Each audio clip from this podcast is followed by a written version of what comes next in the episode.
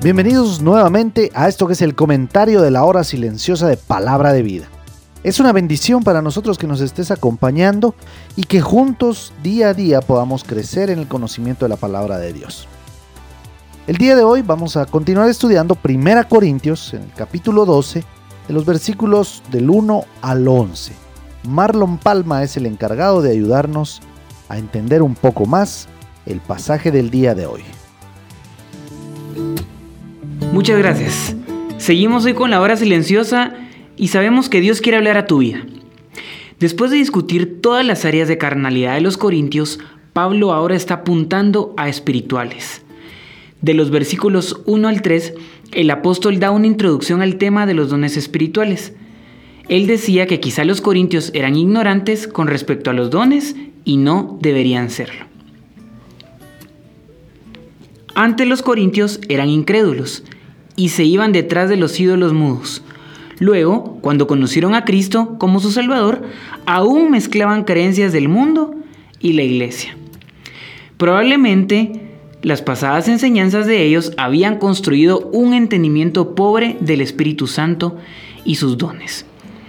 El versículo 3 dice que nadie que hable por el Espíritu de Dios llama anatema a Jesús, Aquí Pablo pone un principio para distinguir respecto a los dones espirituales. Es decir, ¿glorifica a Jesús un don espiritual? ¿Promueve a Jesús de una manera correcta o de una incorrecta? Versículos 4 al 6. Aquí vemos que dice, hay diversidad de dones, pero el Espíritu es el mismo. Diversidad de ministerios, pero el Señor es el mismo. Hay diversidad de operaciones, pero Dios que hace todas las cosas es el mismo. Date cuenta, todo siempre apunta a Él, nunca al hombre. Versículos 7 al 11.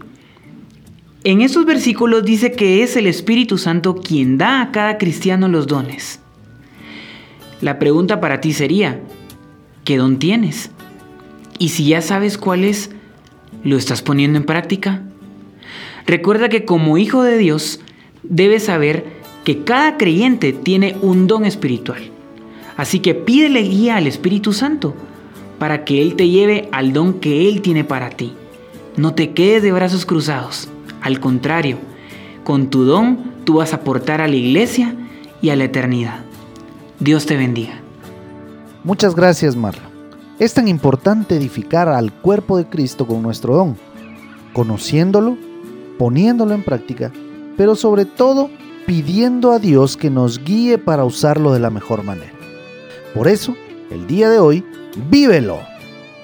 Si ya conoces cuál es tu don espiritual, comunícate con tu pastor o con uno de los líderes de tu iglesia y empieza a ponerlo en práctica y así aportar y ser de bendición para el cuerpo de Cristo.